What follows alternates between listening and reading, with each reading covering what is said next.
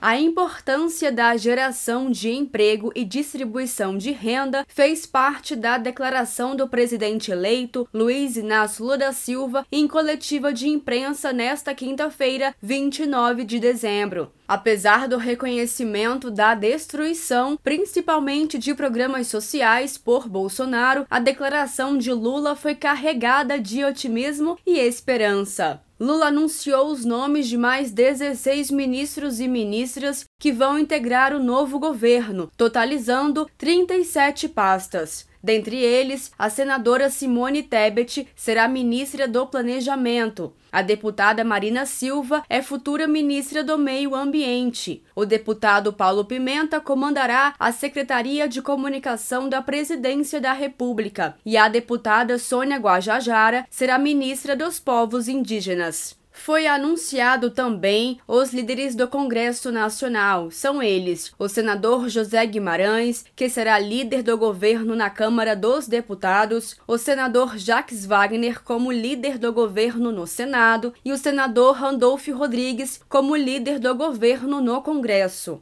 No evento, Lula falou dos desafios do primeiro escalão e reiterou sua disposição em trabalhar incessantemente para reconstruir o país e devolver a dignidade ao povo brasileiro. Nós temos mais de 13 mil obras paralisadas. Só na área da educação nós temos praticamente 4 milhões de obras que foram paralisadas, sobretudo muitas creches que estavam sendo feitas que foram paralisadas. Nós temos muitas residências, muitas casas do Minha Casa Minha Vida que foram paralisadas. Nós temos muitas estradas para ser. Nós temos que fazer operação tapa-buraco, operação Estrada Nova. E eu acho que a gente vai começar o governo trabalhando. A gente não vai começar o governo dizendo que está vendo como é que está. Nós vamos começar trabalhando, porque nós precisamos gerar emprego, pagar salário, distribuir renda e ver se esse povo tem o direito de sofrer menos do que ele está sofrendo. Na coletiva de imprensa, Lula agradeceu ainda aos líderes dos partidos que colaboraram na formação de governo e pela mobilização em torno da aprovação da PEC do Bolsa Família no Congresso Nacional. Todo mundo está convidado para o ato da posse. Todo mundo está convidado para o ato da posse. Por favor, domingo esteja aí, que não vai ter barulho, não vai ter. Sabe? Não, não fique preocupado com barulho. Não fique. Quem perdeu as eleições, fique quietinho.